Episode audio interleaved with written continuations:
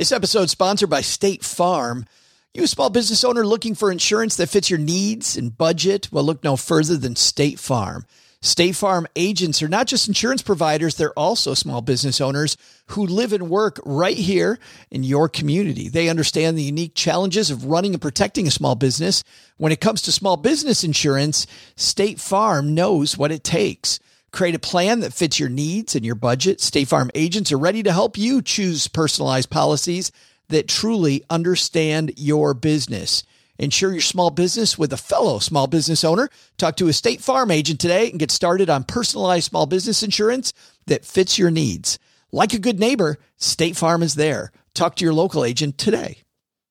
It's a Monday. You know what we do here on a Monday, OG? We raise our glasses, in this case, mugs, because it's it's late enough somewhere for an alcoholic beverage, but not for me today. This guy. This guy's drinking coffee. Is that brandy in As your coffee? Salute our troops. It's a hottie toddy. You got a cold, you need a hottie toddy. I do have a cold. This time it's bronchitis, by the way. I have not been not sick. Is that a double negative there?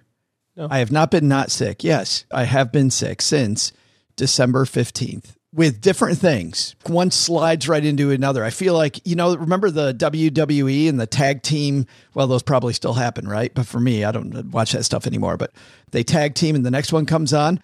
I'm like, hey, we got you, little croupy cold. Bam. Hey, we got you. Tried to poison yourself. Bam. Hey, we got you bronchitis. Bam. It's like they all just one melds into the next one. Well, I've been sick since Thanksgiving, so eh, Oh, yeah. I bet mine started around Halloween.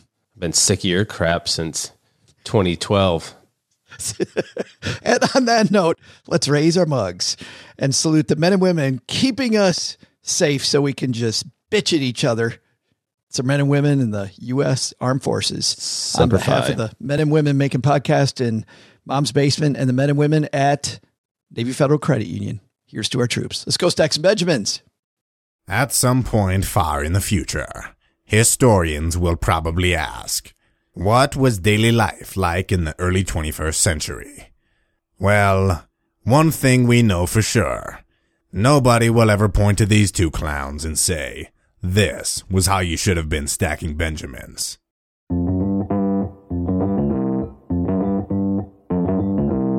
Live from Joe's mom's basement, it's the Stacking Benjamin Show.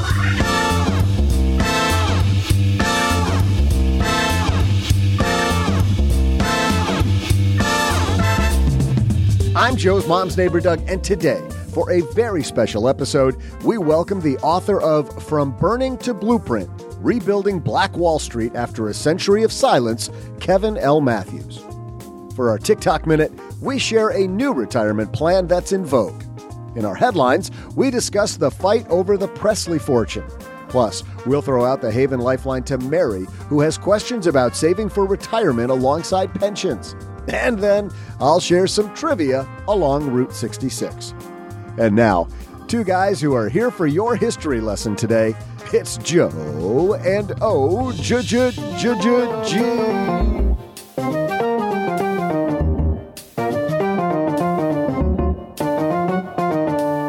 everybody. Doug, you got it right, man. It is a special episode of the Stacky Benjamin Show. I'm Joe Saul-Sehy, Average Joe Money on Twitter and across the card table from me this fine day. It's Mr. OG. For those of you with audio only, you're missing the very gracious flourish. It must be a special day here. And it is, we got uh, Kevin Matthews. Every year, uh, we pause briefly. We study a lot of history. We've talked about uh, P.T. Barnum, one of my favorite episodes, Abigail Adams, Investing Badass, talking about uh, money in the revolution. We've done that several times. Every year during Black History Month, we also dig into Black history. Last year, we had Shomari Wills here talking about some awesome stories about early Black Americans and their fortunes. I was reading in my USA Today about some black history about uh, Jesse Owens, OG, giving the finger to the Nazis. He was pretty fast back in the day. It was, it was so awesome.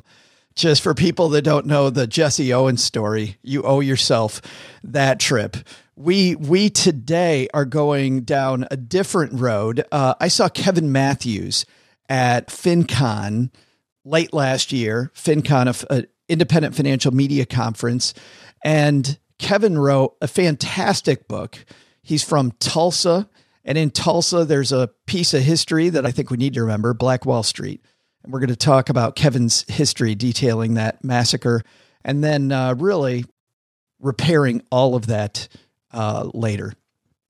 It's Kevin Matthews on today. But before that, we're going to revisit the Presley fortune, OG. Didn't you think that was over? Like, hey, yeah. she passed away. Everything? Nope, nope. There's more, and I think there's a good Time financial lesson about the money. Oh man. So let's get uh, let's get moving. This episode sponsored by State Farm. You a small business owner looking for insurance that fits your needs and budget? Well, look no further than State Farm. State Farm agents are not just insurance providers, they're also small business owners who live and work right here in your community. They understand the unique challenges of running and protecting a small business. When it comes to small business insurance, State Farm knows what it takes. Create a plan that fits your needs and your budget. State Farm agents are ready to help you choose personalized policies that truly understand your business. Insure your small business with a fellow small business owner. Talk to a State Farm agent today and get started on personalized small business insurance that fits your needs. Like a good neighbor, State Farm is there. Talk to your local agent today. And now, a word from our sponsors at Betterment. Do you want your money to dream big? Do you want your money to be a total self starter? Are you annoyed that your money doesn't work hard enough? Well, don't worry. Betterment is here to help. Betterment's the automated investing and savings app that makes your money hustle. Their automated technology is built to help maximize returns, meaning when you invest with Betterment, your money can auto adjust as you get closer to your goal, rebalance if your portfolio gets too far out of line, and your dividends are automatically reinvested. That can increase the potential for compound returns. In other words, your money's breaking a sweat while you can be breaking bread. You'll never picture your money in the same way again. Betterment, the automated investing and savings app that makes your money hustle. Visit betterment.com to get started. Investing involves risk, performance is not guaranteed. Hello, darlings. And now it's time for your favorite part of the show our stacking Benjamin's headlines. Today's headline comes to us from Yahoo Entertainment. This is yeah. written by uh, Taryn Ryder. Priscilla Presley believes she should be in charge of daughter Lisa Marie's Presley estate, but a legal document filed seven years ago suggests that wasn't what the singer songwriter wanted should she die. It's the latest twist in Lisa Marie's complicated financial history. Lisa Marie, the only child of Elvis Presley, passed away on January 12th after suffering cardiac arrest. So, for people that missed our original headline on this, when Elvis Presley passed away, he had left a fortune of $10 million. But after his passing, Priscilla grew it to $100 million. Turned much of that over to Lisa Marie Presley, who shrank it by a lot. A lot. who, is, who is the expert at spending? Yes. There's the saving expert and the spending expert. A few years ago, though, as this piece states, Lisa Marie changed things up, and now Priscilla is challenging that. And this piece from uh, Yahoo doesn't go into it completely. Another piece I read this morning at USA Today goes into it a little more, but let me explain what it looks like is going on, OG, because this gets into a little bit complicated estate planning. First of all, Lisa Marie Presley had a trust, and there are trusts in their wills. And I think this is a good opportunity for our stacker community to kind of go over this with your own estate planning. Like, what's the difference, OG, between a trust and a will? I think we should start there. Well, pretty simply, you can think of a trust as like another person. It's a living, kind of living entity that all your stuff goes into, or at least that's what you want to have happen when you create a trust that continues to exist after you're not existing. A will, on the other hand, is just documentation that says, here's how I want all my stuff to be split up. Like I've got a car, I want it to go to my brother. I've got the grandfather clock, I want that to go to my niece. You know, that sort of thing. Like that's where you would put your stuff and kind of how you want your stuff to go. A trust is like somebody else holding on to the money and you get to tell it what to do. To me, it's a lot like a company. Like you form this company whose job it is to do nothing except for follow the bylaws of the company that you set up. Hey, I'm the CEO of the company. I get to do whatever the hell I want. But when I pass away, uh, OG's going to be in charge of the company, and here's exactly what OG's got to do. but the company can live on after I live on. It's a little. Would you say that's is that mistaken? Yeah. Is that good? Yeah, Is that's right? good. I like it. I like it. So Lisa Marie had said that Priscilla, her mom, was going to be the person that took over her money when she passed away. You can only do that though, OG, in a trust. You can't do that in a will, right? Right. That's right. So Priscilla's going to take over. There's a bunch of stuff that has to happen. A few years ago, when Lisa Marie's kids got to the age where they were they were old enough, she took Priscilla off and instead instead put her kids on. That makes a lot of sense. That makes a ton of sense to me when, you know, we had a family member who was uh who was what we call the contingent trustee, the person that takes over.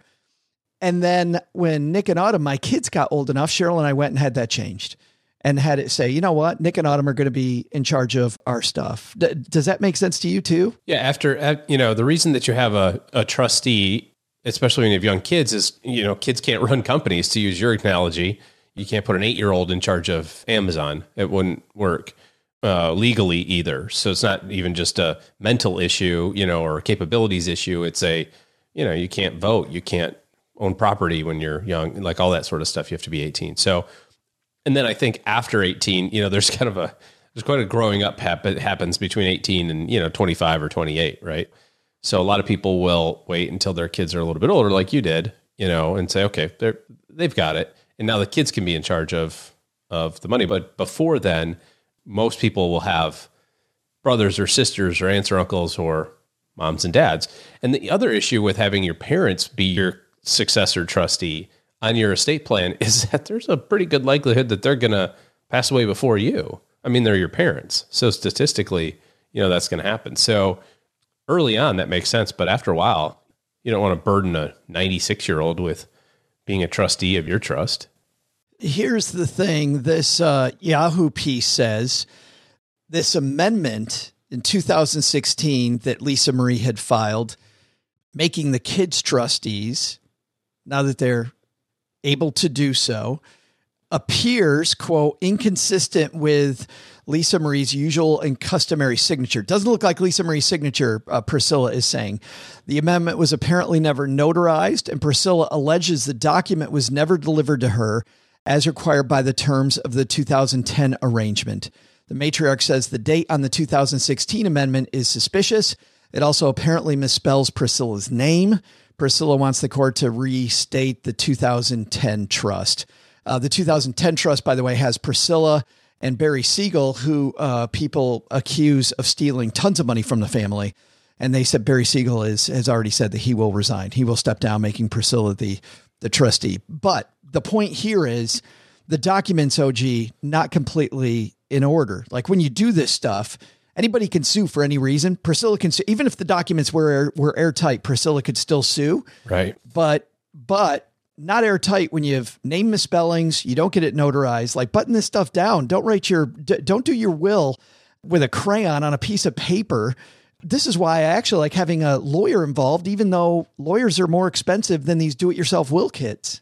I think there's another part of this too that that is worth kind of talking about. At some level, it doesn't much matter what the trustee or who the trustee is if the documents within the trust are clear enough in terms of what's your desires. In ours, our kids are all young and obviously, well maybe not obviously, but but our intent is that if something were to happen, all of our stuff would be split between our kids and that each one of our kids would have kind of their own bucket so to speak. And then our intent is is that, you know, that they continue to use the money for anything that they need for health and education and, you know, normal day-to-day living expenses but that they refrain from ostentatious type things for quite a while. And we give this example in our trust just to kind of lay it out. It's like if my brother, who is our trustee and guardian of our kids, says to the trust, Hey, I need a new vehicle. You know, I, I just I basically just inherited three kids. I have two of my own. I'm in, you know, I, I need a new vehicle. I can't get around in a four seater. I have now five mouths to feed. And He goes to buy a two-seater. Yeah, he's like he's like I need a two seater now. But that's the point. It makes sense that he should be able to go get a vehicle. It doesn't make sense that he gets a Ferrari. And so there's checks and balances in there that allow him to be able to go do those things, but also allow other people to kind of go, a Ferrari? You said you need a new car for, what? you know, due to the kids. You know, is it okay to take the kids to Disney? Yeah, I would think so.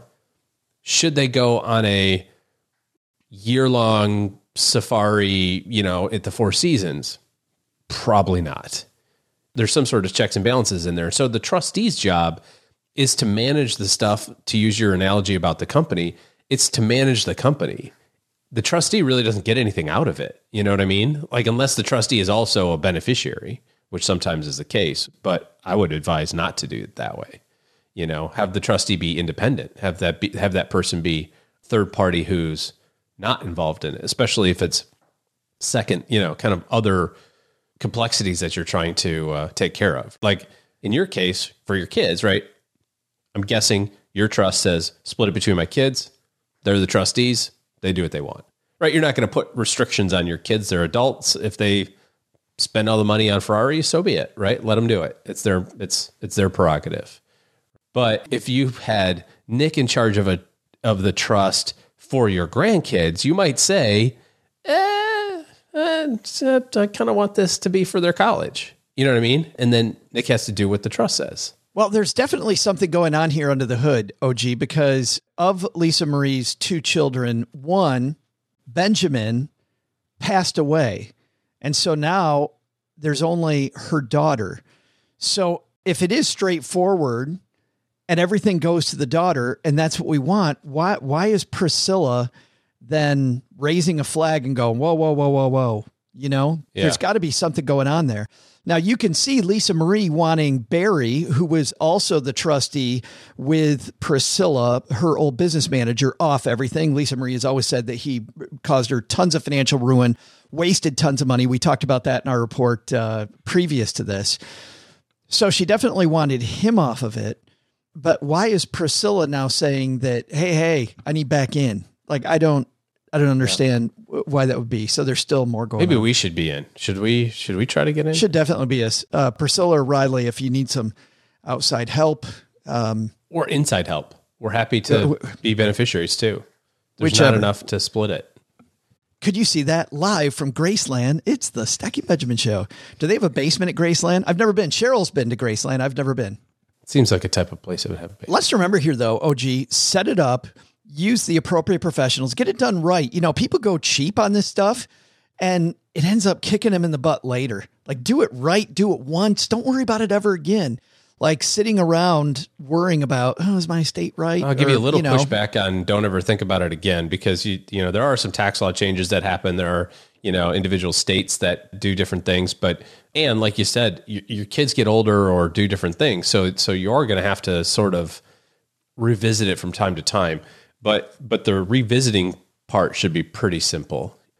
I think we've updated ours maybe just each time that a kid was born, you know. So we'll do it again once they get start getting older. I thought you were about to announce something. We'll do it again 10 months from now when the next OG kid is born. No? No announcement. Time for us to sashay over to our TikTok minute. This is the part of the show where we look at some advice in air quotes. Sometimes it's good advice. Sometimes it's air quotes advice that uh, occurs on TikTok or other social media channels that we see. Uh, today, OG, is this uh, good stuff or um, eh, not so good? Nothing from TikTok is good ever. He's nothing but consistent. I don't know. This is a woman who is Gen X. She's going to tell you she's Gen X. I think that's the only piece that you uh, that you need the video for here. Otherwise, you can see the video on the 201 tomorrow, our free newsletter, stackingbenjamins.com slash 201. But you really don't need it. This is, uh, well, a Gen X retirement strategy. Tell me if you like this one, OG. So I am obviously Gen X and my retirement plan is to pass away. So I'm not sure how many other Gen X people have that as their retirement goal, but I know that I will be working one day and fall over dead and that's how it goes. How do you like that retirement plan? Have you ever done that when a client comes to you? Have you ever gone, okay, here's your plan. You're going to work, you're going to work, then you work and then you fall over dead. And then die Yes, and that'll be fifteen hundred dollars. I don't know what the fee would be, but That's a discount. lottery, either fall over dead or lottery tickets. Those are your choices. I'm going to talk about this for just a quick second. I, I think that there is a lot of stress and anxiety about this. And as somebody who's kind of squarely in that Gen X time frame, I think you're Joe at the very front end. I mean, you might be considered a baby boomer still. I'm not Easy, stop. But, no, um, Len is on the front end. I'm way behind. You're not way behind that. I know. Way, way, way behind. because you got a birthday in a in a in a couple in a week, and it's another big number, isn't it? Do you have another big birthday coming? Thirty nine. It's thirty nine. Thirty nine for the for the twenty seventh time. Thirty nine. 39 for the 39 39 squared anyways people go through different cycles in their life right? Like where they're have money don't have money save it don't save it whatever you know kind of life just gets in the way. If you're in if you're in your 40s if you're 45 i don't know how old this woman was but she said gen x so maybe she's 45 maybe she's 50 and you're looking at your retirement account going well oh well i guess i just don't do that now. Like you have so much time. It seems like you don't. And yes, it would have been a thousand times better to start this crap when you were 18, but you know, you didn't. So you can't go back in time. But I think that people are underestimating the amount of time that they're still got left. And with the advances in health and and healthcare and the stuff that you can do later on in life. I mean, the difference between my grandparents' generation, my dad, mom, and ours in our family is quite a big drop of outside work to inside work. If you're a farmer, yeah, it would suck to be farming probably at 85. Like it's probably not a thing that you're physically going to be able to be doing a whole bunch of. But can you be an accountant at 75? Of course you can. You know, can you can you still work on computers at 75? Can you still be an executive? Of course you can. So if you're 50, you need to be thinking in kind of a 25 year time frame here going, you know, the first 25 years was getting ready and now I'm ready to to actually get it going. And so anyways, that's my soapbox Well, moment. well, a, a friend of ours, uh, Becky Heptig, who was on the show back when I did a um, interviews live from Camp FI a couple years ago. A great organization. They get people together at these retreat centers, and you talk about money all weekend, which to some people might sound horrible. It really is much more about talking about what your values are. Very little actual money talk. A lot of what are my values and why am I not spending money like my values. And Becky didn't start, Becky and her husband Steven didn't start until they were 50 on even starting to pay off their debt. Yeah. Like at age 50, OG, they woke up and you know what? They had a lot of things in their favor. And she admits that they had a lot of stuff that went right, but it all went right for 10 years. And by 60, she was, she was ready. She had a nest egg. It- you know, it wasn't the most beautiful thing in the world, but if she needed to stop at 60, she could do it 10 years later. Right. How great is that? Yeah, I mean it's doable. It's you know you got to choose when you're going to have your fun. Yeah, I, I remember when we were earlier married and we were talking about starting a family. And one of the questions that we were talking about is, do we want to start a family young and not have any money, but be old and have money to be able to do stuff, but the kids are gone or older, right? Or do we want to wait, kind of have fun now, but we don't have any money, so we can't have a lot of fun, but we you know are young and spry, and we have a family a little bit later, and they're still kind of around. And so we kind of picked the middle ground, right? We're just like, ah, just do the middle. And then, you know, and then my daughter was born when I was 40. So, so I picked the latter part Took the best of all worlds. you know, but One out of but- three ain't bad. yeah, exactly. Two out of three. So, you know, if you had fun from 25 to 50, cool. Awesome. I bet you don't really regret much, which is great. Now it's just going to be different. It doesn't make it bad. It's just going to be different. It's like exercise. I was thinking about this the other day. I've been exercising quite a bit for the last two ish months. Two-ish It's finally days. now, no months. And so it's finally to the point now where when I take a day off, which I know I have to every so often, I got the I got the itch like I need to go do something. Like I, I feel I, I feel like I should have worked out today. Like I didn't get that hour in, so I kind of feel like I missed something. Whereas early on, it was like, oh God, where am I going to find that hour? Or, oh, this sucks so bad. Now it's like, I kind of look forward to, I don't really look forward to it yet, kind of look forward to it. It's just a different mindset. It's the same thing with with any sort of change in your life. So just have a different mindset. It's fun to save money. We will dive into saving strategies in our newsletter that follows our shows, the 201. We try to make sure we introduce all these topics in the podcast. If you want to go deeper on any of them, the 201's the place to do it. StackingBenjamins.com slash 201. Kevin Bailey over there worked with uh, TIAA and with Vanguard and now works with the Stacking Benjamins family and has great curated links to best in class places to find information on all of these topics beyond the show. Always free. Unsubscribe whenever you want, but stackingbenjamins.com slash 201. Coming up next, we dive into history in Tulsa in the early 1900s. And man, there's nobody better to tell this horrifying story than Kevin Matthews. He's a number one best-selling author, former financial advisor. He has a phenomenal online brand called Building Bread that he started in uh, 2010 to inspire millennials to set, simplify, and achieve any financial goal. Uh, by 2017, you will see him alongside our own OG in Investopedia's top 100 most influential financial advisors. Kevin's a great guy. It's wild that I saw him at FinCon and I said, You've never been on the show. You wrote this phenomenal book. Would you come on? He's like, Yeah, let's do it. So, Kevin upstairs talking to mom, going to come down right now. But, you know, Tulsa's along Route 66, OG.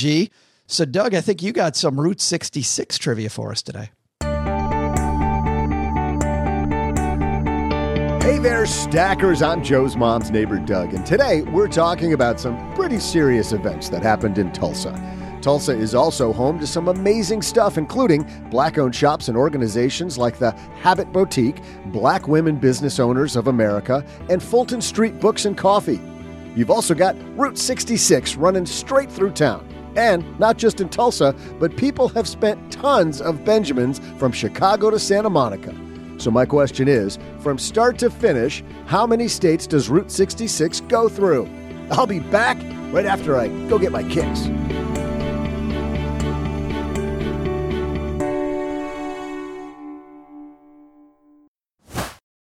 Well, if you're new to Stacking Benjamins, you may not know that I've tried out a lot of personal finance apps. I like to be a guinea pig and try out all these things. So I know what I'm talking about when it comes to uh, what's helpful and what isn't helpful. And uh, the app that I've used the longest has been Monarch Money. And it's because Cheryl and I, my spouse, were able to collaborate together. We can work on our goals together, and our budget and our goals are right next to each other on the app. It is clearly the next generation of personal finance apps. So, what is it? Monarch is the top rated all in one personal finance app. It gives you a comprehensive view of all your accounts, investments, transactions, and more. You create custom budgets, track progress toward financial goals, and collaborate with your partner. And now, because you're a stacker, you'll get an extended 30 day free trial when you go to monarchmoney.com slash Benjamins. I love the fact that we get to collaborate. I love the fact that it's customizable. And I also love that it's this ad free privacy you can trust. They never sell your data to third parties or show you ads. After trying out Monarch myself, I totally get why it's the top rated personal finance app. And right now, because you're a stacker, you're going to get an extended 30 day free trial to try it out like I try out many different apps. And this one was sticky for me because well, you'll see when you try out the 30-day free trial. Go to monarchmoney.com slash Benjamins. That's M-O-N-A-R-C-H-M-O-N-E-Y dot com slash Benjamins for your extended 30-day free trial. We all have smartphones, and we all know they're pretty amazing, but they can also be amazingly distracting, especially when we're around other people. Oh, God. So, US Cellular wants us to reset our relationship with our phones by putting down our phones for five – that's right. US Cellular, a company that sells phones, wants us to put down our phones and to see what we find. Learn more at uscellular.com slash built for us.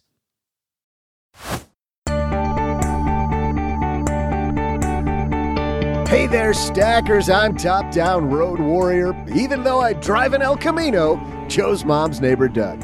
Route 66 starts in Chicago and ends in Santa Monica, California. It trails through Illinois, Missouri, Kansas, Oklahoma, Texas, New Mexico, Arizona, and California. So, how many states in total does Route 66 go through? Eight! And now, to enlighten us on the history of the Tulsa Black Wall Street, here's Kevin L. Matthews.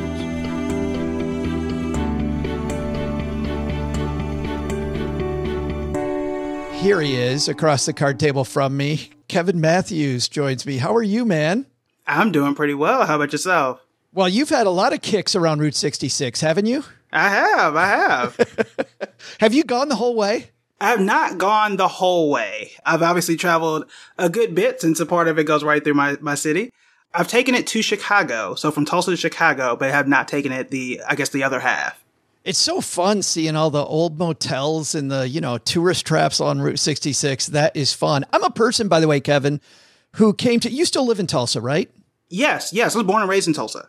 Yeah, or you're back in Tulsa or you still live there, but you're but you're in Tulsa today. Yes. Yeah, I'm a person like you write about in your book who found Tulsa lately cuz this city everybody thinks of it now Kevin is a gem, right? Mm-hmm. Like your city's so badass. There's so much cool stuff going on there. I was there for the NCAA tournament in 2017 mm-hmm. and I mm-hmm. thought, why the heck haven't I heard about this before? But obviously, you go into a history that is not so kind, not so gentle. It's just some horrible stuff. Why you and this particular project? Yeah. So for me, as, as someone who was born and raised in Tulsa, I had what I felt was a unique connection to tell the story of Tulsa, but also give it that historical perspective from a recent history because like you said, a lot of people, it was, it was a flyover town. It was a place that no one really knew where it was on a map until I would say maybe 2010 or so. So for someone to come in and say, look, you know, I, I was here before everything that we see now, the NCAAs, we didn't have a basketball team. We didn't have a food truck. I literally did not see a single food truck in Tulsa until like 2013 or so. Like that's how, yeah, like that's, it was just like, it was a, a quote unquote city that you would, you would use in air quotes. And now it's definitely growing. I think for the most part for the better. But I wanted to say, look, before it gets all this media attention, before things really change, let me talk about what it was before and make sure that we don't forget our history before we continue to move forward. And this isn't about just digging into a horrible event in the past. This is which I which I want to dive into, but this is really about the future, isn't it? About building a better future? Absolutely. And that's, that was the, the point of the project is there are tons of history books that talk about the past, both, both good and bad, but there are very few that say, Hey, this terrible event happened. Here's how we move forward. Here are some strategies and some tools that we can use to ensure that this doesn't happen again, or at least that we can move forward and be in a better place. Well, let's do it then, Kevin. Let's walk into the past. Tell me to start off with about the early days of the Greenwood District in Tulsa, maybe the early 1900s, you know, uh, way prior to the events there, Memorial Day, uh, 1921. The Greenwood District, also known as Black Wall Street, was one of the most prosperous black communities in the nation. What set Greenwood apart from other pockets of black wealth in the country is that this was one of the few places where you could start off as a farmer and move into business and become a millionaire. It was one of the few places where you didn't have to have legacy wealth at that point in time, which was very difficult to come by, but you could come with nothing and walk away with generational wealth and really setting your family and, and the next generation up for success. So that's what made Tulsa different. However, it was one of the few places in the South that felt, at least for a while, immune to some of the, the climate that was around the U.S. at that point in time. So early 1900s, was the height of the KKK. This was a few years after the Red Summer of 1919, where there were a slew of race events and, and massacres across the country it felt like a gem for, for one point in time and one that was definitely transcended that was different. It was a place that you did not really see uh, back in the early 1920s. Yeah, you you wrote uh, that most people say the massacre began after this encounter, and we'll get into this between Black Shoeshiner Dick Rowland and white elevator operator Sarah Page. But you you make a big point early on of saying that waters down the history. And to get mm-hmm. to your point about how this was a gem, this all stems from Oklahoma being a territory, and it sounded like to me that because it wasn't a state, whether it's a northern state or a southern state, the fact that it was a territory a black person or or maybe even anybody from any race. There were just more opportunities out there because a lot of these racist laws and race, you know, kind of wink, wink, nod, nod, not a racist law, right? Uh, mm-hmm. Weren't around there. Is that? Am I wrong? No, no, you're you're right because it, it, was at that point in time Indian territory, and Oklahoma did not become a state until 1907. So before then, there were a lot. So you would think of like like a state like Texas that was well established, that that had its own history, and then states around it, those segregation laws had not really come into effect just yet. So really you had an influx of African Americans who moved in and started to kind of build things before they made rules against it.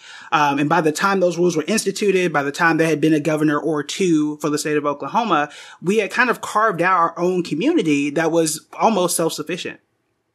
What was interesting to me was that um, like a lot of things that we have when we talked history and a lot of bad things happen around history of course it kind of seems to me that it revolved around money. Oil gets discovered in oklahoma and mm-hmm. i really had this feeling as i read your history that the dominoes kind of start with oil. Walk me through oil being discovered. Were black people involved in the riches and the wealth that came out of oil in oklahoma Yes and no. So the, the oil boom had made Tulsa what was known at that point in time the oil capital of the world. It really put Oklahoma on the map at that point in time. I love that, by the way, the tall guy. When I was yeah. in Oklahoma, we had to go over a picture. I don't know that guy's name, but there's this tall guy, I think along Route 66, this uh-huh. oil man along, along there. Yeah, yeah, the Golden Driller. And he surprisingly, I forget the exact number, but he's like top 10 tallest statues in the US. It's, he was huge. Yeah, yeah. So I, and I didn't know that. I was like, I wouldn't have thought. To me, it's I mean, it's obviously tall if you're looking at it, right? But I didn't know it was top ten. Uh, so that was something that, that I didn't realize until I was much older.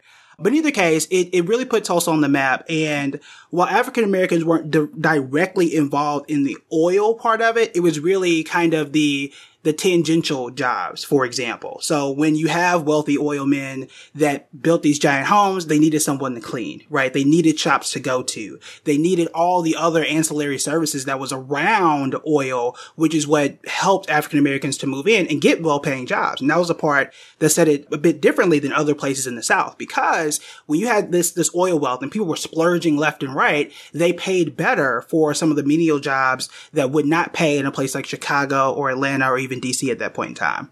But a problem that you know is that while there's incredible businesses, like the business district along Greenwood is phenomenal. There's no real banking presence there, like you mentioned, is in Durham, North Carolina, another mm-hmm. great, largely African American city at that time. Mm-hmm. But the banking presence ended up becoming a problem or lack of a banking presence? Yeah, it, it surprisingly, for all the amazing businesses that were built, we didn't see in, in our research any true financial district eh, that we've seen in other places. So there, there were small, very, very small institutions, but for the most part, a lot of people at that point in time still banked with the, the mainstream banking system which after the massacre occurred, they kind of held on to that and didn't really pay out for insurance and other things. Well, and I'm also thinking, you know, I mean, we've had other guests on talking about some of the sometimes, you know, we don't know if it's overt, if it's not overt, right? Is it omission or commission? But some of the racist policies that happen in banking, you've got to take your money if you're living on Black Wall Street and take it to this racist, non-racist institution and continue to to bank. You can't bank at a place where I would imagine that you feel safe after this. Right, right. And that's totally true. And that's another kind of symptom of, of that era, right? Because if I can't trust them, right? If I can't walk in through the front door with my money, then I want to, I want to have it on me, right? I want to have it in my home, hidden away, right? Buried in the backyard, yeah. as some people say. But then what happens when your house is burned or your property is taken away, right? You don't really have access to it. So you, you're really kind of stuck between a rock and a hard place in that era where you didn't really have as many op- options and opportunities as some other areas and some other cultures did. Well, and you say in your brand too, the best way to become wealthy in a way that's very inclusive is in the stock market. You get yes. to choose. You get to choose where to put your money. And, and if you're burying your money in the backyard, you're not getting any intergenerational wealth. Like that's not happening. But I want to move into this horrible situation in 1921. But to get there, this isn't just white on black violence. Tulsa, because of the money that was there, because of the the the I don't know laissez faire feeling of the police department, this was becoming a much more violent place it sounded like you talk about in 1917 right after people are coming back from world war one there was an industrial workers of the world event that happened can we start mm-hmm. maybe start with this because this feels like a big prelude yeah. So, and this is something, you know, that, that I didn't really learn until I started researching the book because like, like I mentioned in the book, and as you mentioned earlier, most documentaries and most historians will just start the story, right? And say, Hey, elevator incident happened, attack happened, end of story, terrible event, close the book. However, Tulsa had a very let's call it an interesting culture around uh, interesting around how is, people work. Interesting is yeah. so mild. yeah, I'll, I'll, put it as mild as possible.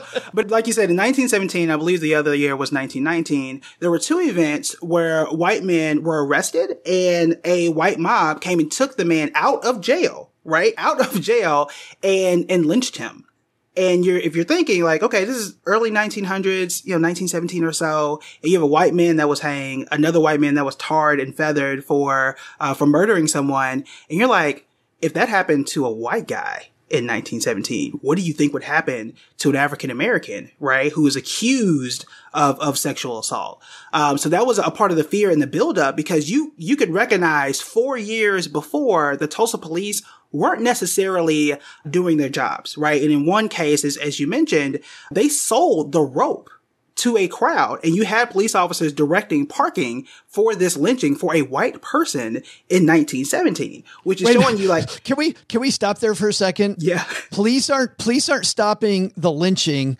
Police are doing crowd control so people can watch the lynching. Yes. Yes. So that is how wild that period in time in Tulsa was because of that, you're, you're going to have a natural fear for anybody, really, at this point, uh, but especially for African Americans, because again, this is the height of the KKK. This is directly after the Red Summer of 1919. So when Dick Rowland uh, was arrested, there is a a palpable fear of protection because if they could not protect people two, three, four years in advance, then we know that something is definitely going to happen to this person who did not have due process and whose charges were dropped eventually because they could not corroborate the story to begin with. Yeah, there's lots of kindling ready for this fire to set mm-hmm. off. So let's go to the event then, Kevin. It's uh, Memorial Day. Dick Rowland, uh, African American shoe shiner, headed into the third floor of this building. Now, you write in the book, nobody knows why he was headed there. Nobody knows because th- there's not going to be anybody else in the building, but he's headed there. Elevator operator Sarah Page is in the elevator. She screams. Tell me what happens after that. Yeah, so after she screams, there is uh, someone else who was, I guess, I don't know if he was security or what he was there in the building. He heard it, and then this was instantly reported to the police, and it was printed in the newspaper saying that a black man had assaulted this white woman. The next day, this was a day after Memorial Day, he was arrested and taken to the Tulsa County Jail. A white mob then began to gather there, and for obvious reasons, there is a, a fear of that. So a group of World War One black veterans came and met at the county, uh, at the jail to protect him, saying, Hey, we're here just to make sure that he gets his due process and that this mob is not going to do what they did to the last two people. Is, is the fact that these people are veterans, is that important because of the fact that maybe people have respect for these people because of the fact that they fought in a world war for us? Like this might this might calm people because of the fact that these people just got back from something that was just absolutely horrible well, yeah, you, you would think it would, it would garner some respect. However, it actually garnered a bit more fear because these were organized black men who were armed, right? They knew what to do. They knew how to protect themselves and defend themselves. Uh, unfortunately, they were outnumbered almost 20 or 30 to one. So that was a part of the issue. And there was a struggle between two men. A shot went off and then the massacre began. And that is what happened. And over the next 24 to 48 hours, where, you know, one of the richest communities was completely wiped off the map. It was a climate beforehand, the four years before, that really kind of built this up. And then the fact that this community was organized. They knew what, what they were doing and knew how to defend themselves to a degree. But unfortunately, again, they were completely outnumbered at this point. I want to go back to the events right after Dick gets arrested, Kevin. Mm-hmm. He gets arrested. The newspaper doesn't make it better, they made it worse. Exactly. They did. They printed out um, a headline saying, you know, this Nab, Nab a Negro was basically the, the title at that point in time. And strangely enough, and there have been multiple documentaries that, that have noted this as well. If you go back into the archives, that article is actually cut out of the city records. So yeah, so the the only the only record that we do have are pictures of the article um, and other people who who have actually saved it. But the official city archives it actually has that that exact article cut out. Uh, but essentially, that was the the thing that that stoked it and made it worse than what it was. Because again, as this event is happening, as the mob is gathering there, Sarah Page is actually at the jail saying like, Hey, it wasn't that big a deal. He tripped. You know, this is not what everybody is making it to seem. However, because oh, she's news- saying, wait a minute, wait a minute, Kevin. She's saying the whole time, wait a minute, I went too far. This is no big deal. I'm not going to press charges. Exactly. She did not press charges. She never pressed charges. Um, he never actually went to any legal system to corroborate his innocence or anything. We actually don't know what happened to her after this event, but she said like, Hey, this isn't a big deal. However, because everyone was already out there, because it was already printed in the paper, and because of the climate of the time, people were were charged, right? They were ready to to take over. And we also know from the city codes that were passed directly after the massacre, the the city council voted almost unanimously to make sure that that land could not be built on, and they wanted to acquire it for a business district. So that shows you, like, hey, this is this seems corroborated, right? This, this seems like why would you immediately pass a fire code knowing that people couldn't afford to rebuild, knowing that the insurance companies weren't going to pay that money back? It was even written in the city paper that African Americans would not be able to afford to rebuild because of city ordinance wow. number nine. Wow. What did the police do during all this? The same thing they mostly did at this point in time, which was to, to sit back. Um, they did not really defend anyone at this point in time. And in fact, in some cases, they actually deputized members of the mob to continue this assault. So they were passing out weapons, giving, you know, badges and deputizing others to continue the attack. Let's make it worse. Exactly. Exactly. Can you tell everybody where you went to school? Yeah, so I, I grew up and, and, went to Booker T. Washington High School, who was the man who named Black Wall Street. He was the, the one who came out and called it Negro Wall Street to begin with, and that's how the moniker came. Uh, and then went to a historically black college, Hampton University, um, in Virginia. Yeah, and I was mostly worried about that first part. And that's on that's on what street? That's on Greenwood. That's on Greenwood. Yeah. Which is in the same spot where this all occurred. So the original school was right in the Greenwood district in 1913. They rebuilt and moved the school. So by the time I went to school in 2008, it was not exactly on Greenwood, but at that point in time it was. And this was also, also prom night. what, what, wait, what? Yes. So the attack actually occurred on uh, the class of 1921 uh, on prom night. Oh no! Can you can you just imagine? You're in the middle of your prom night, and all of a sudden you got violence all around you.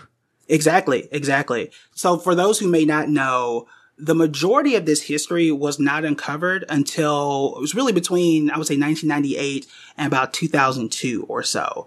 Um, and the reason why was because after the Oklahoma City bombing in the late 90s, African Americans in, in Tulsa said, well, wait a minute. At the time, right, that was the Oklahoma City bomb was the worst tragedy we'd ever seen, right? This sure. before 9-11.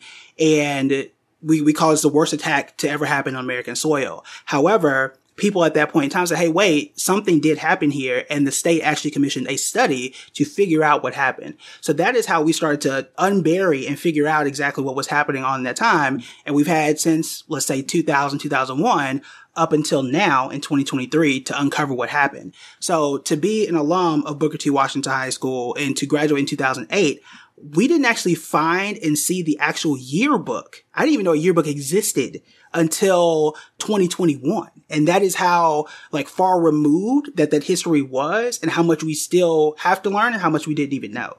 Well, and that's why I wanted to ask because my point in asking you where you went to school and the fact that you you, went to school right on top of where this happened and mm-hmm. yet did you ever learn anything about this in school? In school, almost almost nothing. I remember one maybe it was a day or two lesson in like seventh or eighth grade that said, Hey, this thing happened. It was right up the street. That was it.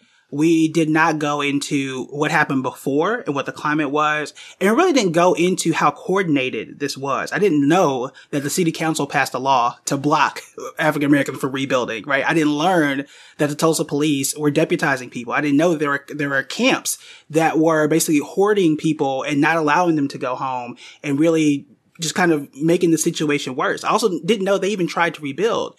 I didn't know the insurance companies didn't even pay. Like these are all the things I had to learn well after the fact, even though this happened blocks away from, from where my parents currently live.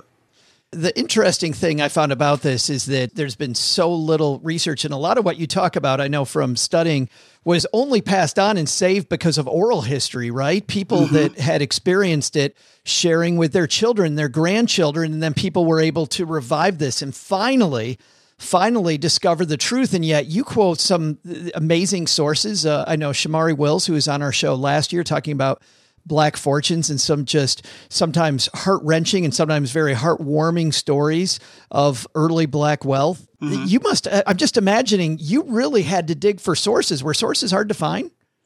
They were, they were. So thankfully I, I got to the, the benefit of you know, leaning back to going back to 2001, right, for the, for the initial study. But sources were, were relatively hard to come by because there were a lot of, of rumors, right? Like growing up, you know, I would go to church with someone's grandpa who, who knew somebody or was, was there. And this is like in the early, early nineties, uh, when we had more survivors at that point in time. But it was very difficult to sort out what was truth, what was was a rumor or something that was just kind of passed yeah. down. Yeah. And again, we're finding out new things every day, right? So as as I was writing the book, they finally found some of the mass graves that had always been rumored, right? And that was something that we could not confirm until halfway through me writing the book. Well, and you said this is in, by the way, for everybody listening, you're writing the book. This is in 2020. Like this is in, you yeah. know, 1940, 1950, 1960, 1970, 1980, 1990. I just want to go through the, you know what I mean? It's not yeah. none of that. It's 2020 yeah. and we're discovering this stuff. Yeah, 2020 we're discovering this stuff. 2020 we actually found remains from a mass grave that we believe were from victims of this event. And it's, you know, why did it even take that long to even start looking? Right? That's that's a part of the like, wait a minute. You you waited 99 to 100 years to even start looking. So there's so many things that we are continuously finding out. I had the benefit of, of following other great researchers uh, to have something to build from, but finding some some resources were, were difficult to come by and had to make sure that we could verify everything that we we put in the book. We've had uh, John Hope Bryant on a couple times. He talks a lot about African Americans and entrepreneurship and he makes a point that you echo, which is that racism has a $16 trillion price tag. Mm-hmm. What does that mean? Can you talk about what that means? Why, why does racism have a $16 trillion tag on it? Yeah, and, and that's just over the last, I believe it was 20 years. So we're not yeah. even going back to the 1920s or even before then. But essentially, the, racism has knock-on effects. So there is one thing to be paid less, which we know that's that's the case. It's one thing to be charged more in terms of interest rates, even though we have similar credit scores and income in those events. It's the when we when we don't have the same salary, that's less money that we can have to buy a home. That's less money that the realtor is going to get from commission fees, which continues to kind of spur out, right? So when we start to add up all of those costs throughout the entire pipeline and chain that you have throughout your life, that starts to add up to $16 trillion. So when we talk about less pay, less home value, like our, our homes are valued at about $50,000 less for every black home on average compared to a similar white home in any city in America. So when you start to add that stuff up, you start to realize like, hey, there is a, a cost to all of us. And if we were paid equally, if our homes were valued equally, that's $16 trillion that we could have added to the U.S. economy. It's very difficult to change hearts and minds, but holy, $16 trillion is a ton. Yeah. I mean, it, it really shows how, how really how racism hurts us all, not just obviously physically yeah. and psychologically, but also it just, it doesn't make financial sense. You know, it's no. just like you are, not only are you being racist, but like you're, you're also holding yourself back in the entire country by doing so. Because like you said, bringing everybody to the table helps us all. And by singling out several groups, but particularly African Americans in this event, sets everybody back. It makes, you know, building wealth a lot harder. I want to dive into the second half of the book because as we we mentioned at the top stackers this is not about just the past it's about building a better future. And i want to dive for just a minute into that uh, which is you use an acronym to get into the solution called sip what is sip all about? Yeah, I, I, call it the SIP system and it stands for save, invest, protect. And I think that everything that you do in finance is going to fall into one of those three buckets. And if you can check those three boxes, you can start to build yourself using that acronym, you can go from zero to 100, right? You can start to really build whether it's generational wealth for the next generation or yourself. So it starts off with understanding like what is that security blanket? What is that emergency fund? Then it moves into investing and making sure that I'm growing the funds that I do have. And then you have the last one's protection. How do I make sure that I'm protecting the wealth that I built? How do I make sure that if there is a recession, if there is an unfortunate event, how can I make sure that I protect my wealth. And we've noticed really throughout the years, but even celebrity cases, uh, let's say like Aretha Franklin or even a Prince, they can save, right? They can invest. But if you don't protect it, right, it ends up in court. There ends up being confusion. You end up eroding your wealth. So you want to make sure that you have those three things. And it doesn't matter how complex your financial situation is. Those are the three pillars. If you can do those, you can absolutely build wealth. We were talking about, you were upstairs chatting with mom earlier, but we were talking about Lisa Marie Presley. Same thing. Uh, mm-hmm. just didn't have herself protected. And so big mess over there. The book is From Burning to Blueprint Rebuilding Black Wall Street After a Century of Silence. It is an amazing read and a bestseller. Kevin, available everywhere? Yes, available everywhere you get books. Awesome. And by the way, I would be remiss. Kevin has go follow Building Bread on uh on where are you most proud you're on twitter you're on instagram where else are you? Yeah i'm i'm on youtube and tiktok. I'm sparingly on tiktok but I'm yeah really, me too. I don't dance enough. Yeah I, I, really i really don't. I just i'm too lazy. Uh, but you can really find me uh, primarily on twitter instagram and on youtube yeah, and he's got a fabulous channel, and I and I think you've won Plutus awards for the channels, right? For your social yeah, media presence. Yeah. yeah. So we we really got serious about the channel. Uh, I would say 2020 to 2021, and we've gotten three Plutus awards since then. I put out 250 videos a year, oh so Monday through up. Friday. Oh yeah, Monday God. through Friday, we're we're putting out brand new content. And you have kids. Yes. oh my God. You know what? We'll link to the Building Bread channels everywhere on our show notes page as well as the book on our show notes at Stacking Benjamins. Kevin, great catching up with you again. Thank you for sharing the history of Black Wall Street. I really appreciate it. Yes, thank you for having me. Hey, this is Jen Pilcher, Navy spouse of 23 years. And when I'm not helping military spouses connect in our digital community, I'm stacking Benjamins. Hey, let's throw out the Haven Lifeline and tackle some of life's most important questions. Our friends at Haven Life Insurance Agency, they put what you value first. Oh, uh, what I value most. Um, it's really getting ready for Joe's big surprise birthday party. Oh, right. Big milestone this year. Yes. Another big milestone. The main way I know. I think it is a big milestone. Is this a year in which this, the numbers are the same? It's 39. It's 39. That's, those numbers aren't the same. No, I'm thinking like, you know, your birthday, you have like 11. Like a speed limit. You're thinking about a speed limit. 22. 33. You're thinking about Some a speed limit. 44. No, I'm 39. 39. Uh-huh. It's going to be good. 18th time. I also know there is no surprise birthday party because uh, Cheryl just told me today. She's like, "Hey, I'm going to go to Detroit and help Nick with his rental houses the weekend of your birthday." Surprise. Surprise. She's like, "You want to come with me? What what can I possibly do? It's my birthday. Oh, you can you can hang pictures because Nick doesn't know how to hang pictures well in his new Airbnb that he's putting together. I'm like, great. Yeah, cool. How about no? But thank you for the thought. The thought is obviously what counts. It is your loved ones in your time and and uh, hanging pictures. It's like the part from uh, from National Lampoon's Christmas Vacation where he's like, "We got you the best gift, Clark," and he's like, "Oh, you didn't have to get me anything." He goes, "Damn it, Bethany, he guessed it. He guessed it." It's why they, they buy cool, quality term life insurance. Actually, simple. Go to stackingbenjamins.com slash Haven Life now for a free quote. Haven Life, they're committed to offering a modern way to buy life insurance. Their application is If you've got a birthday coming up like Joe, be sure to buy your life insurance beforehand. Before prices go up. Prices go up at midnight. You get an instant coverage decision, affordable prices. All policies issued by their parent company, Mass Mutual, 160 year old insurer. Today, we're going to throw out the Haven Lifeline to our new friend, Mary. Hey, Mary. Hi, guys. My name's Mary. I'm pretty new to listening to your show. I just wanted to reach out with a question that I've been trying to figure out for some time now. My husband and I are both in pension systems. So when we retire, we'll both be receiving a pension in addition to whatever other retirement savings we have. We do both have 457 accounts and one Roth account. When I listen to the various podcasts or what you guys have or read liter- literature, there's always some general benchmarks and guidance about how to determine what you should be saving in order to be prepared for retirement. And I'm just wondering how that should be adjusted based on the fact that we both will be receiving pensions as well.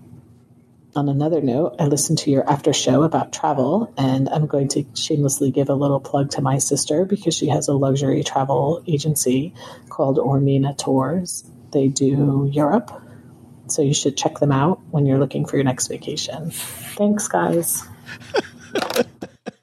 well, welcome to Mary's free ad placement on the Stacking Benjamin show. Mary, because you're a new stacker, we're happy to support your sister's agency. And then we're going to find out that her sister has all kinds of problems, OG, and she's been in the news a bunch. And then it all uh, falls on us. We have done zero research about uh, Mary's sister's company. what an after show is. That's my, that was what I I, th- that that was the big question, Mary. What are you talking about?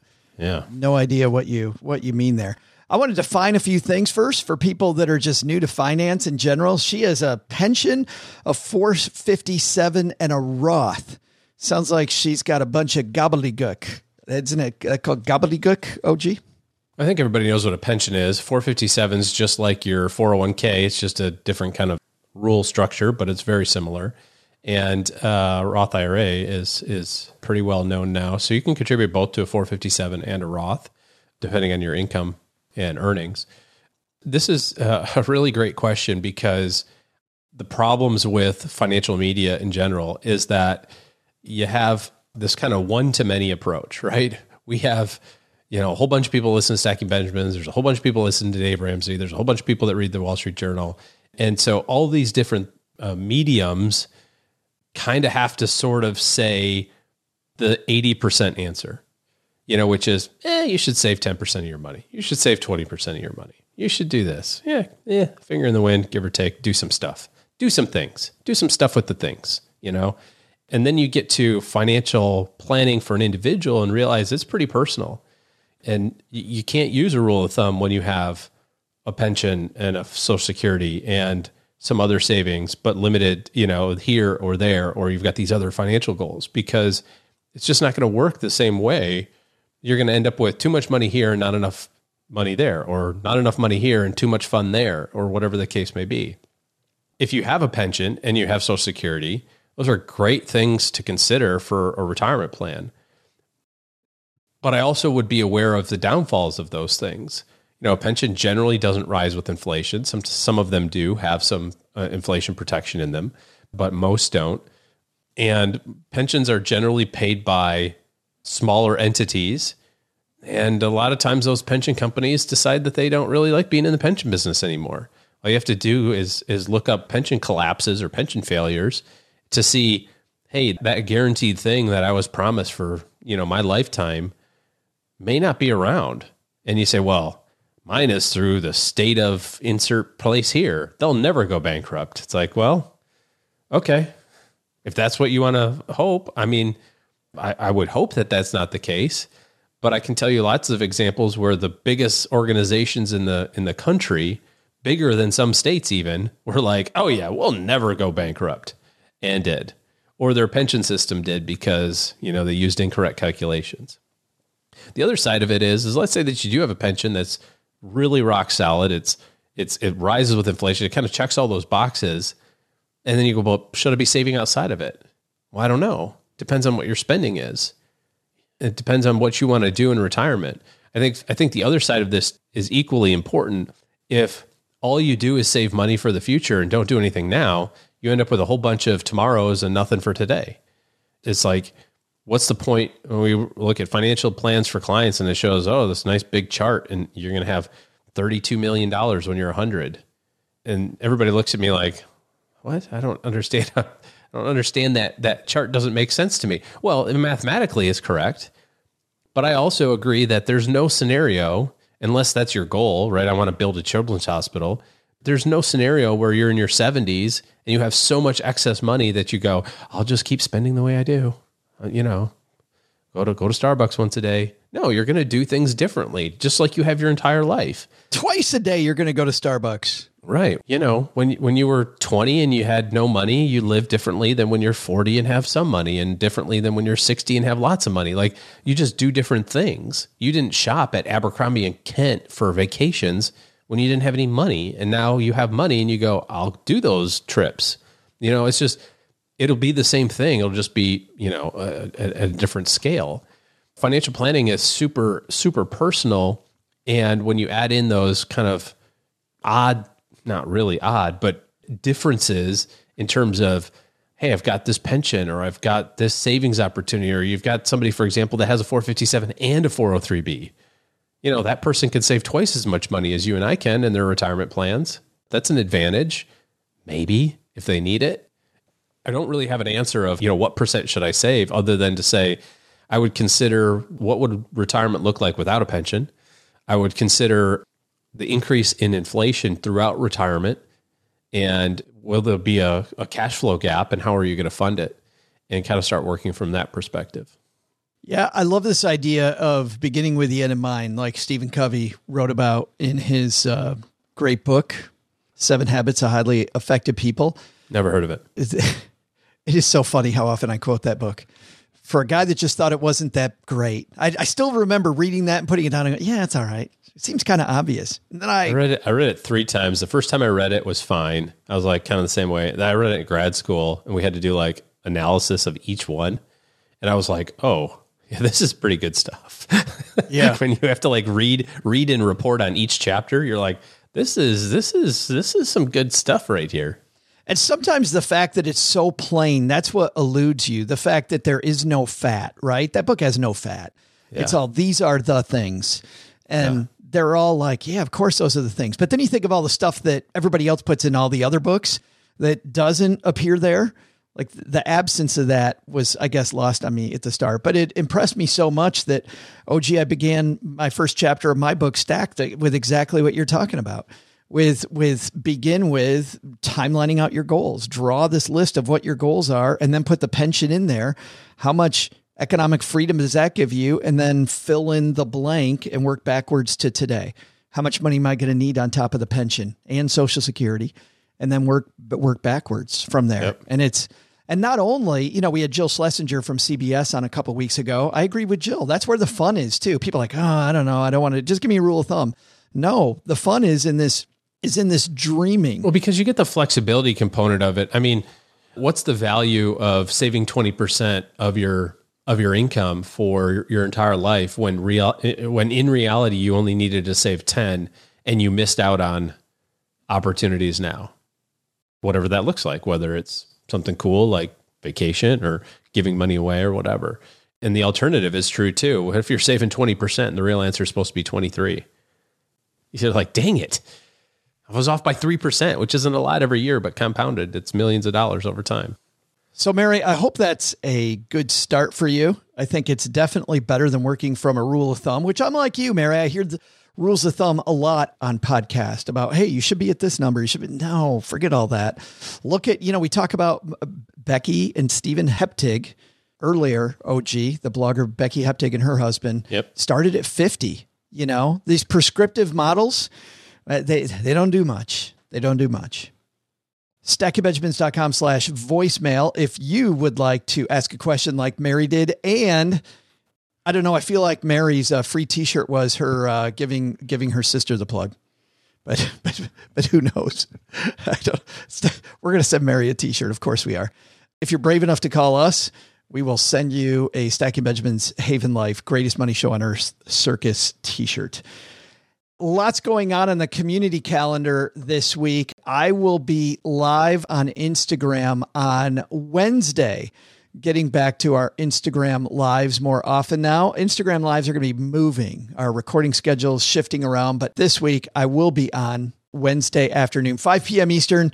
Do the math on where you are. Come hang out with us. Just put Stacking Benjamins podcast into uh, your search on Instagram and follow us and that's also a great way to find out what's uh, what's coming up. We have all kinds of founders and uh, fintech and advice givers. Uh, lots of lots of cool interviews.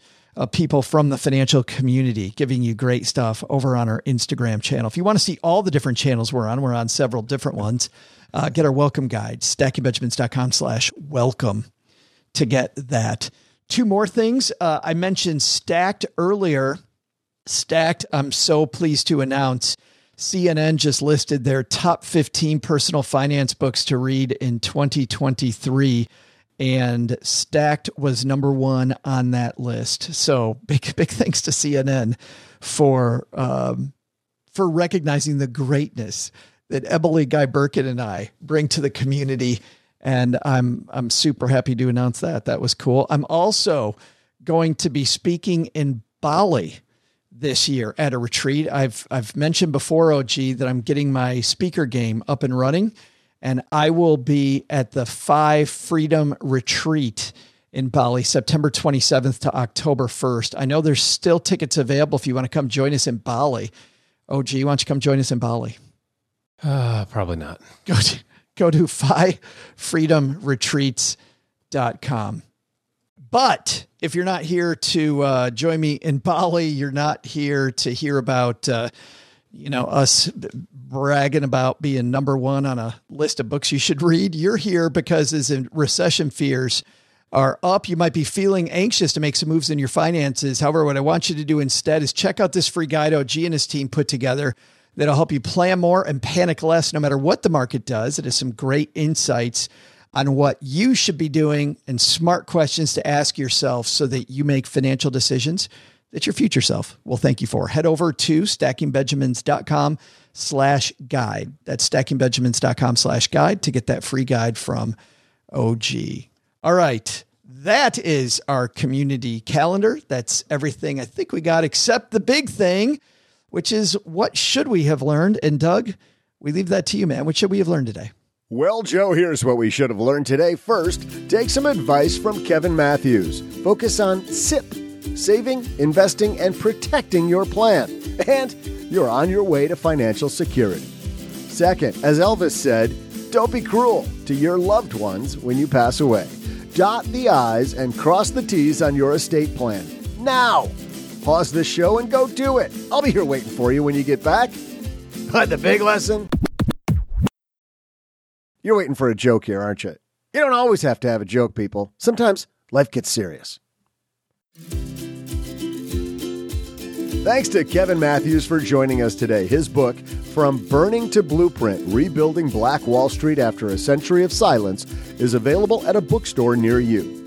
We'll also include links to Kevin's work at Building Bread in our show notes at stackingbenjamins.com. This show is the property of SB Podcasts, LLC, copyright 2023, and is created by Joe Saul-Sehy. Our producer is Karen Repine. The show is written by the brilliant Paulette Perhach with help from me, Joe, and Doc G from the Earn and Invest podcast. You can hire Paulette as your very own writing coach. With her program, Your Personal Editor, you get 10 sessions one on one with Paulette to add power to your words. More information at yourpersonaleditor.com. Kevin Bailey helps us take a deeper dive into all the topics covered on each episode in our newsletter called The 201. You'll find the 411 on all things money at The 201. Just go to stackingbenjamins.com slash 201. Tina Eichenberg makes the video version of this show. Once we bottle up all this goodness, we ship it to our engineer, the amazing Steve Stewart. Steve helps the rest of our team sound nearly as good as I do right now. Want to chat with friends about the show later? Mom's friend Gertrude is our social media coordinator and the room mother in our Facebook group called The Basement. So say hello when you see us posting online. To join all the basement fun with other stackers, type stackingbenjamins.com slash basement.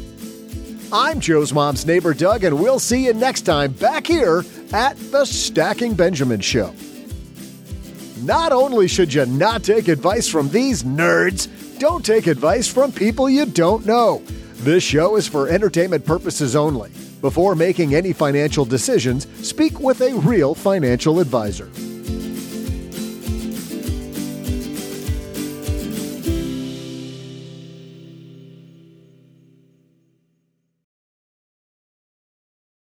Still need more? Maybe it's because it's February and you might be thinking about the holidays and how, man, they didn't talk at all about getting out of debt. And I know we didn't. We do lots of shows on that, but not today. But you know what? I can give you this is you should think about becoming the CFO of your personal financial situation. See, a lot of people have debt, but very few people have a debt strategy.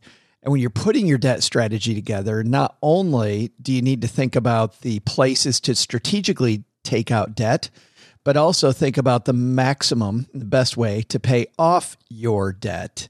I had to get all that straight when I climbed out of debt myself. It helps to have great partners on your team, and that's why partnering up with Navy Federal Credit Union can help you pay down credit card debt, for example. You can get a low intro APR on balance transfers with their Platinum credit card. It's their lowest rate card and a great tool to pay less interest while you're paying down debt. Navy Federal can also help you get started on your next home improvement project. A lot of people will take out a bunch of money on a loan for home improvements and then they don't spend that money. Well, they offer a home equity line of credit with convenient access to funds when you need them at a variable rate. So you're only taking on the debt that you need while you're fixing up the house. You can also get a fixed rate equity loan with set monthly payments for large purchases. Consolidating debt with a home equity loan could also streamline and lower your monthly payments. Learn more at NavyFederal.org. Our members are the mission. Insured by NCUA, Equal Housing Lending, membership required, loans subject to approval. Call 1 888 842 6328 for details about credit cost and terms. HELOC APR as low as 6.5% as of November 23rd, 2022.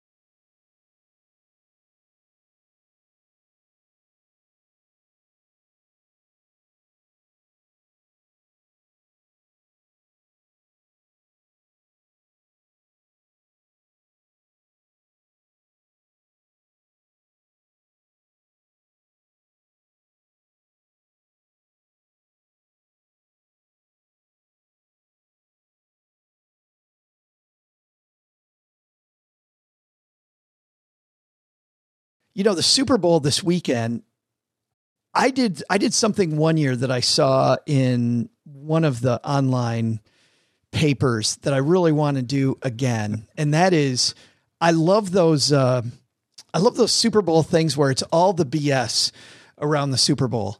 Like how many how many minutes will the national anthem go? How many planes will be in the flyover? Will there be two? Will there be three? Will there be five? Will there be you know what I mean? Like you guess those. You said how many bets or all the different bets is what you said. Yeah, this is like betting on the Super Bowl, but you put down everybody puts in X amount of money and it's about the commercials. It's about will the Kansas City Chiefs first play be a run or a pass? Uh-huh. You know, and you bet in all these different things, and you end up watching the commercials and the game because it's all the stupid stuff. Will it be will will it be a Doritos commercial first or a Pepsi commercial first? Which one's going to go before the other? You got to bet Doritos or Pepsi will be first in the list. I don't know. I think those are really fun. Will the you know will the coin flip be heads or tails? We did this like three years ago, and it made just before COVID. We did it, and you're, you're not was, allowed to gamble in Texas. This was so. Oh, oh, there was tisk, tisk, there, there was we were we were betting high fives. It was high fives. Ah, I see. But we had a bunch of people over OG, and it was super fun. It was it was like really fun, and everybody kept saying, "Man, I'm I'm like here for the whole game. it was, it was. My um, my son just asked the other day. He's like, "What are we making for our Super Bowl party?" I'm like, "We have a Super Bowl party." He's like, "Yeah, yeah, you always have a Super Bowl party." I'm like, hmm, "Okay." So apparently, we're having one too. Don't you? I thought you always do. Don't you? Say, didn't you say you invite some other family over? I don't know. Usually it's New Year's Eve, but um, oh, that is New Year's Eve. Yes. But yeah, we might throw a slab of uh, cow on the on the smoker and see what happens. See if it attracts anybody. This isn't the. Just like it's like a bat signal. Hey neighbor. Like all of a sudden, ding dong. Hey neighbor, how's it going? You watching the game? Oh, hey, you got the game on. Oh, huh. Oh, look, look, there's brisket. Weird. Oh, I, I brought potatoes. It, I mean, look. Yeah, I just happened to be passing by with potato salad in my car. Yeah, weird. Who knew? And oh wow, there's beer in your fridge. That's, that's, that's pretty wild. Who knew? And a pool if it's nice. By the way, that was what That attracted be nice. Dude, when we had a pool, when we had a pool when I was growing up, it was amazing the number of relatives I saw Oh yeah, yeah, that I'd never seen. All of a sudden we had a pool and they're like, hey, just thought we'd stop by and visit. yeah. Just thought we'd stop by and say hi. yeah. Oh, it's not going to be pool. It's not pool season in February though. no. Well, yours is a heated I guess you could turn it on. Come on. Spend those big bucks, OG. Use the stacking Benjamins neighbors. card for Stacking for my gas money. bill to heat my pool. Well, if we get Mary's sister as a sponsor, then we'd be able to afford it. Like, hey, you're like looking at the P and L. You're like, what is this uh, natural gas bill? Eleven hundred. oh yeah, I had to heat the pool for my Super Bowl party. Yeah, we were broadcasting live. We were broadcasting live from the pool for 30 seconds so we can write it off. it's not legal at all. It's a write off. You just write it off. I don't know the write off people. Well, Stackers, the show is over, but the party is just beginning here. You know why? Because it's Military Appreciation Month, and we are giving out shout outs to all of our friends who have served in the military. And let's point uh, the finger right here at our good friend OG, who spent time in the military. And of course, we know what a giver he is, even when he pretends like he's being uh, Mr. Surly. Navy Federal offers member only exclusive rates, discounts, and tools to empower their members to help them reach their goals. Visit NavyFederal.org slash celebrate. and You'll see all their Military Appreciation Month offers and other Navy Federal offers. They've got all kinds of resources on their site, like best cities after service to help veterans transition to civilian life and best careers for military spouses to support military families. So much going on. Just head over to NavyFederal.org slash celebrate and take a look at all the Military Appreciation Month offers and their usual offers. Navy Federal, our members are the mission. Navy Federal is insured by NCUA, Equal Housing Lender.